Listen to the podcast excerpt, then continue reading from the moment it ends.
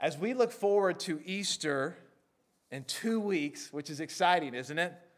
A common question that arises is what happened to Jesus after he died on the cross? We know that on Friday, his body was placed in an empty tomb. And on Sunday, he rose from the dead. But what happened to Jesus' spirit in the meantime? What happened to Jesus' spirit in the meantime? Some people think Jesus' spirit went to heaven. Some people think Jesus' spirit went to the place of the dead, where he led righteous Old Testament believers to heaven. Some people believe that Jesus descended to hell. That view was famously declared in the Apostles' Creed that says that Jesus was, quote, crucified, dead, and buried. He, uh, he descended into hell. The third day, he rose from the dead. Those views are pretty different, wouldn't you say? What do you think about that question? Our passage from 1 Peter 3 is often used in these discussions about what happened to Jesus in that time between his death and his resurrection. I believe Scripture gives a clear answer to this very fascinating question and prepares us as we get ready for Easter in just two weeks.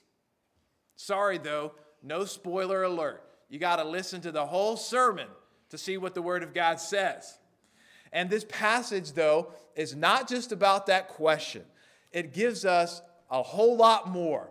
It gives us this breathtaking vision of Jesus, who he is, and what he has done, and will leave us with a sense of awe of the greatness of Christ Jesus.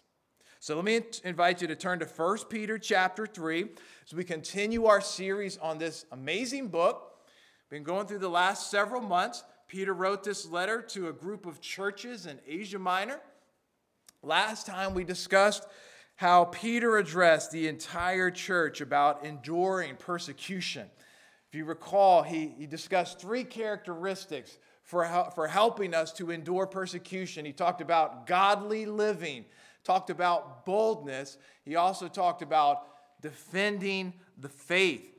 Now, persecution and suffering, those are not easy, are they? Right? These are very challenging things to deal with in the Christian life. And so we need a strong motivation to endure as we sometimes wonder is it all worth it? Is it all worth it? Well, so to motivate us, Peter turns to the example of Jesus, who endured unjust suffering. But that was not the end of the story, was it? Afterward, God exalted Jesus.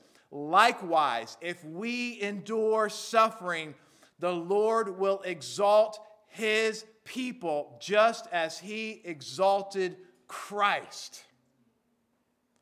So, our passage isn't just a discussion about what happened with Jesus between his death and his resurrection, but really caps encapsulates and fulfills this great discussion about enduring suffering and serves as a strong motivation to the church to keep pressing on until God has called us home. Amen?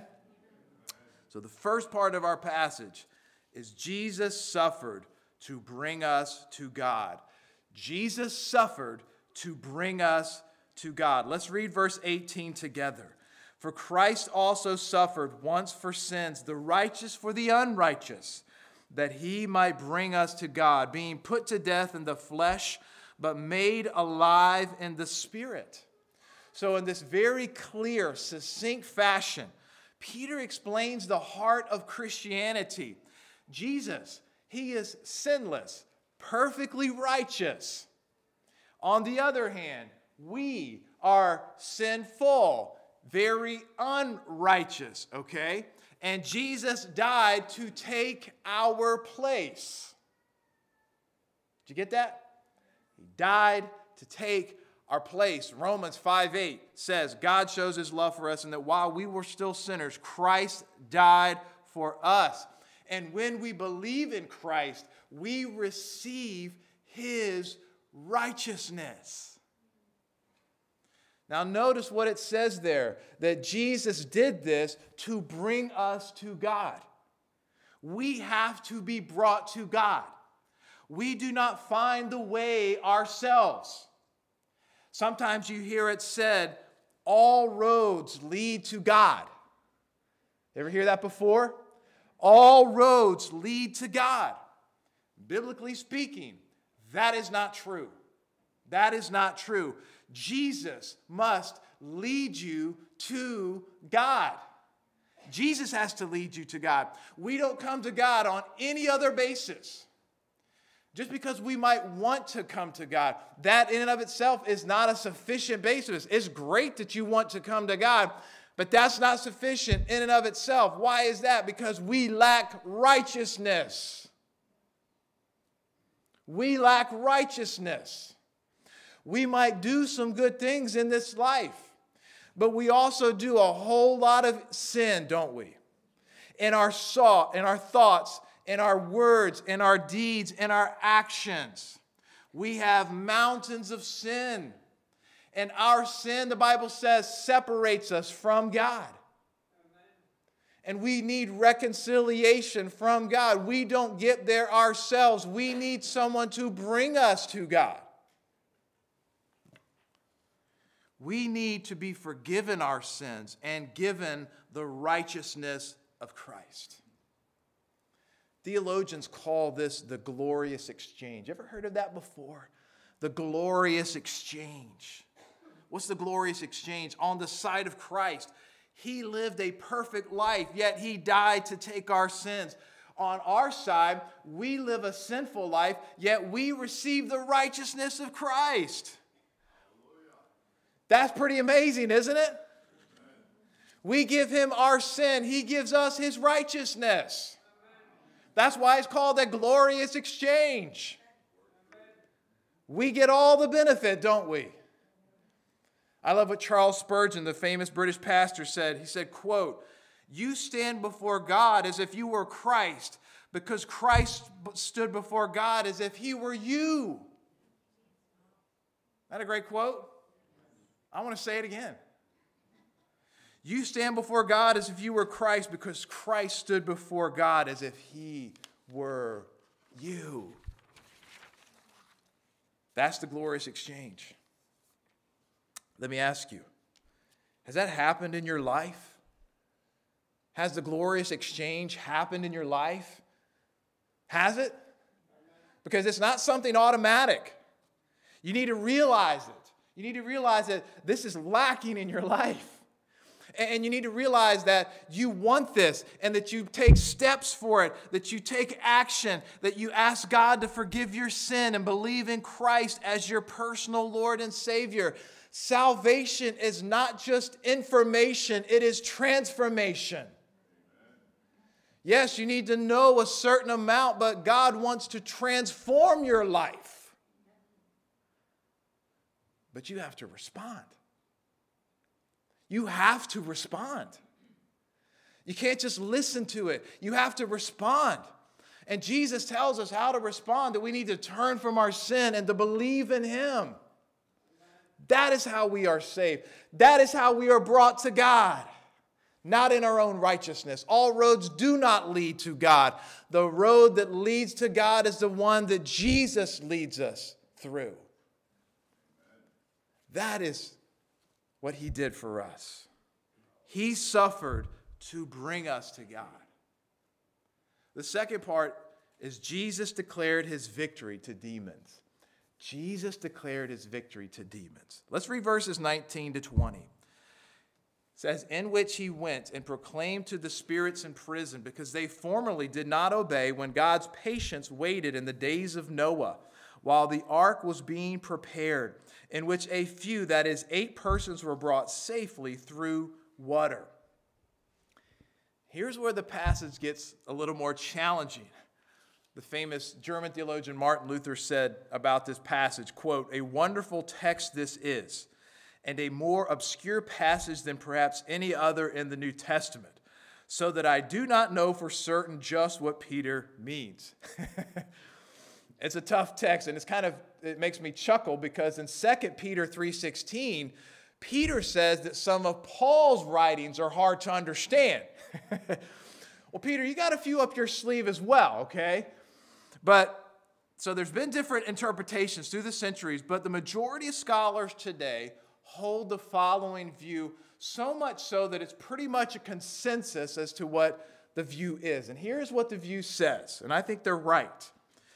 Sometime after his resurrection, Jesus went to imprison demons and declared his victory over them. Let me just say that again. Sometime after his resurrection, Jesus went to imprison demons and declared his victory over them. So the natural question is who were these demons? Look back in your text there.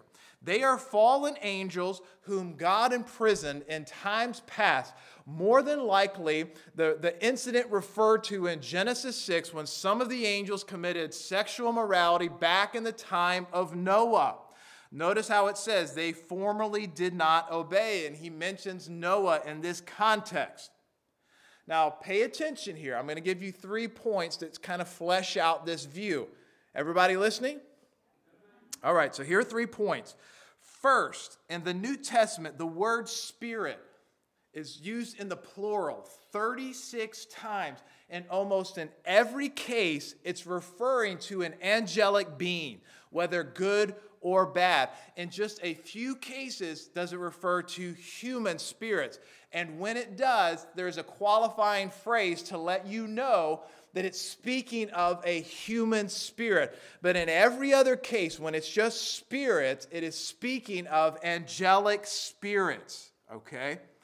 Second thing here, um, the idea of demons being in prison is found in other New Testament passages. For example, Jude 6 says, The angels who did not stay within their own position of authority, but left their proper dwelling, he has kept in eternal chains under gloomy darkness until the judgment of the great day.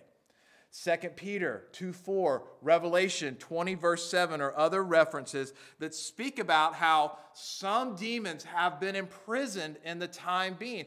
Notice it doesn't say they're in hell, but somehow they've been imprisoned. Third point, if you look at, third, at 1 Peter 3, verse 22, it too mentions demons. There's various words for angelic beings, angels, authorities, and powers. And in context, it seems to be speaking of demons because it says these, these angelic beings are now submitted, subjected to Christ. Good angels have always been submitted to Christ. So it's speaking here of demonic beings. They're now unwillingly subjected to Christ. So, saying that Christ pronounced a victory over them in verse 19 seems to support this. So, both verses speak of demons, both verses speak of Christ declaring victory over them. When did this happen? When did this happen? Well, I don't think that this took place in the time between Jesus' death and his resurrection. I tend to think it was after his resurrection. Look at the text, okay? In verse 18, we read that Christ put to death, he was put to death in the flesh. And then it says he was made alive in the spirit. It could also be translated made alive by the Spirit. And we see, for example, in Romans 8:11, speaking of the Holy Spirit, how he raised Jesus from the dead. So I think this is talking about his resurrection. So Christ, he was put to death in the flesh, crucifixion. He was raised to life by the Spirit, resurrection. Then he went and proclaimed victory to these imprisoned demons. Now, some of you might still be wondering well, then what happened to Jesus between his death and his resurrection? Scripture never says that he went to hell.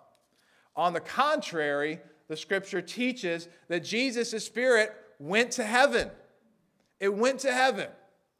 In Luke chapter 23, Jesus is on the cross next to those two criminals, right? And Jesus says to one of the criminals who had put his faith in Christ, he says these words to him Today you will be with me in paradise. That doesn't sound like going to hell, does it? Today you'll be with me in paradise. And also, he says, he cries out, some of his final words were, Father, into your hands I commit my spirit. I think Jesus went to heaven. And there was no need for him to suffer anymore. Remember, he declared on the cross, It is finished. He didn't need to go to hell to suffer anymore because he suffered it all on the cross. Let me just make a quick footnote about the Apostles' Creed because I know some of us have grown up reciting the Apostles' Creed that mentioned that Jesus descended to hell. This creed, though it's named the Apostles' Creed, it wasn't written by the apostles, okay? They trace it to about 200 AD. That's when it came about, long after the apostles.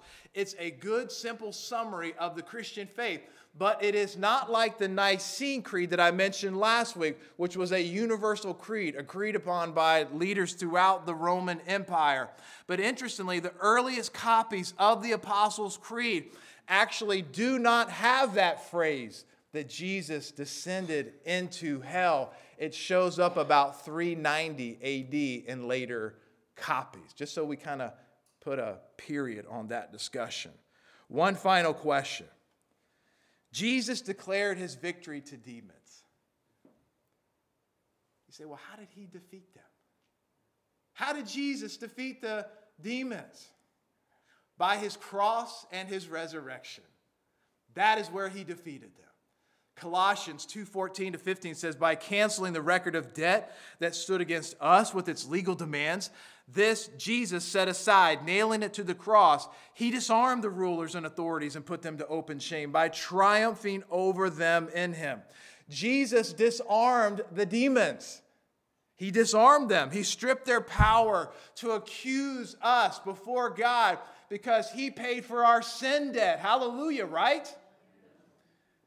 They have no more basis to accuse us because Jesus wipes it all away. And he also says that he triumphed over them, making a public spectacle.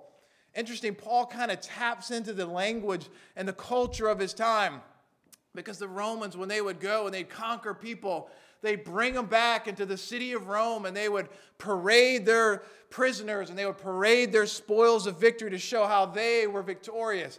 What Paul's saying here is that look, Jesus conquered them publicly, showed the world that he had defeated them. There was no more question. He, was, he defeated them on the cross, and then when he rose again, he showed that he was the victor. There was no more doubt. He was victorious. Sin and death are now conquered. Conquered. Let me ask you a question. Are you living in light of that victory today? Are we living in light of that victory? Jesus conquered death. We don't need to be afraid of it, do we? We don't need to fear man, do we? We don't need to fear things that might come around the corner. Jesus conquered that, didn't he? Jesus conquered sin and guilt and shame. Are you living today free? I mean, free. Free of your past. Free of things that you've done that you're ashamed of. Jesus wants to set you free. Not just that we come in on Sunday morning and sing about how we're, we've been set free, how we set the captives free, but yet we're still in bondage to the things we've done in the past. And He wants to set us free from the sin that enslaves us here today. He wants us to walk in victory. We need more of this in the Christian life, don't we? I think in bygone eras, we sang more about the victorious Christian life in songs like Victory in Jesus. And now the pendulum has swung so far to the fact that we just want to be authentic and we, we know we have so far to go. And that is true. We have to admit that as well. We're not Christ. But He didn't give us the victory for us to live weak, defeated lives all the time. He wants us to be in victory and to give Him all of the praise for it.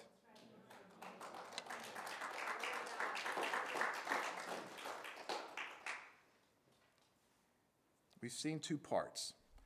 Jesus suffered to bring us to God, and he declared his victory over demons. The third part is Jesus rules over all demonic powers.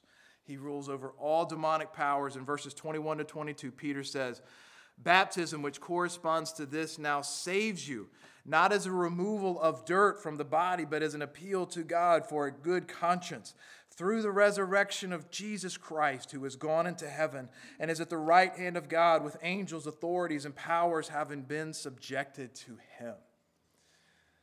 Now go back up to verse 19. You remember there how Peter was talking about the waters of Noah. Now he draws a little dotted line down to verse 20 and he talks briefly here about baptism. And he says that baptism corresponds to the waters of Noah. Peter, what do you mean with this? Okay. Well, I think what he's saying is that we are like Noah and that we're a small, persecuted minority in a world filled with unrighteousness. Amen? And I think he also means that Noah and his family were saved through the floodwaters. Perhaps he's talking about how when the floodwaters finally receded, they safely deposited the ark on the, on the ground there. And so too, baptism saves us. Notice though, Peter clarifies that the washing of water does not save you, it just removes physical dirt, right? The mere physical act of baptism does not save anybody. Unfortunately, sometimes people look at that and they look at the outward act and depend upon that when there's been no heart change. But there has to be a heart change, doesn't there? There has to be something that has taken place here. Notice what Peter says that our salvation comes as an appeal to God for a good conscience. We appeal to God to forgive us of our sins. The Christian Standard Bible translates it this way it says, it translates as a pledge of a good conscience toward God, meaning that at our baptism we pledge to live in a way that pleases God. Not that that saves us, but we're declaring our faith and our testimony in Christ. In verse 22, Peter adds that we appeal to God through the resurrection of Jesus Christ. So again, we are saved based on what Jesus has done for us. But when baptism is done as a symbol of trusting Christ, it is an important part of the Christian life. It's our declaration of our faith in Christ. And yes, if that has never happened in your life, let me encourage you today to heed the command of God to be baptized, not to be saved, but to give an outward declaration of this great Jesus and the victory that he has brought into your life that you want to declare to the whole world that you are now a disciple of Christ. Don't delay. Let today be that day when you say, Yes, I want to get into that baptism pool. And I want to tell the world about the victory that Jesus has done in my life. I am not ashamed of the gospel because of what Jesus has done for me. Finally, Peter brings that whole discussion full circle. He says in verse 22 through the resurrection of Jesus Christ, who has gone into heaven and is at the right hand of God, with angels, authorities, and powers having been subjected to him. Wow. After Jesus rose again, the book of Acts tells us that he stuck around for 40 days and kept doing Bible lessons with the apostles and the church teaching them about the kingdom of God. But then afterward, where did he go? He ascended to heaven in his now glorified humanity. And where does he sit? He sits at the right hand of God. The New Testament often speaks about that, about how Jesus sits at the right hand of God, the place of honor, the place of authority, as the place where he is reigning as the resurrected Messiah over all of creation, all of creation, including the demonic realm. Jesus rules over it all. We saw earlier that he declared his victory over the demons. Now we see that he rules over them. Ephesians 1 20 to 22 declares the exaltation of Christ in similar language. It says that God, quote, raised him from the dead and seated him at, the, at his right hand in the heavenly places, far above all rule and authority and power and dominion, and above every name that is named, not only in this age, but also in the one to come. Jesus ascended to heaven and now reigns. He was put to death in the flesh, made alive by the Spirit, ascended to heaven. Crucifixion, resurrection, ascension, and along the way, declared to those demons, I am victorious. What do we take away from this passage? Let me just give you two things to consider this morning. And I hope that you will consider them well. First, we should stand in awe of Christ. We should stand in awe of Christ. He's simply amazing. He's just simply amazing. He's amazing in his great power. He rose again. He defeated death. He declared victory over demons. He's reigning at the right hand of God in full glory and full power. And that great power is also matched by his great love, church because he was willing to leave that glory and to come to this world and to live as a human being and to live that perfect life that none of us live and to die on the cross to take our place, that glorious exchange. He was willing to do it all for our salvation because there is no other way to be brought to God. We should stand in awe of Jesus Christ absolute awe. Whether you've been a Christian for six months, six years, or 60 years, we should never lose that awe of who Jesus Christ is. Second, we should persevere in our sufferings. That's why Peter goes here. That's why he goes to the example of Christ. It's a motivation for us. Sometimes when we struggle, as I said earlier, we can ask ourselves, if we're honest, sometimes in those dark valley valleys that we have, is this all worth it? Is it worth it to go through the persecution? Isn't it easier just to, you know what, say, I'm going to go with the world? It's a lot easier that way. I hope this passage will speak to our hearts this morning. Jesus suffered unjustly, and afterward, God exalted him. And God will do the same for us. Suffering unjustly is not the final word. Indeed, suffering is the path to glory. It was the path for Christ, and it is the path now since we belong to Him. Romans 8:18 8, declares, "For I consider that the sufferings of this present time are not worth comparing with the glory that is to be revealed to us." Church, it is worth it. It is worth it. It is absolutely worth it.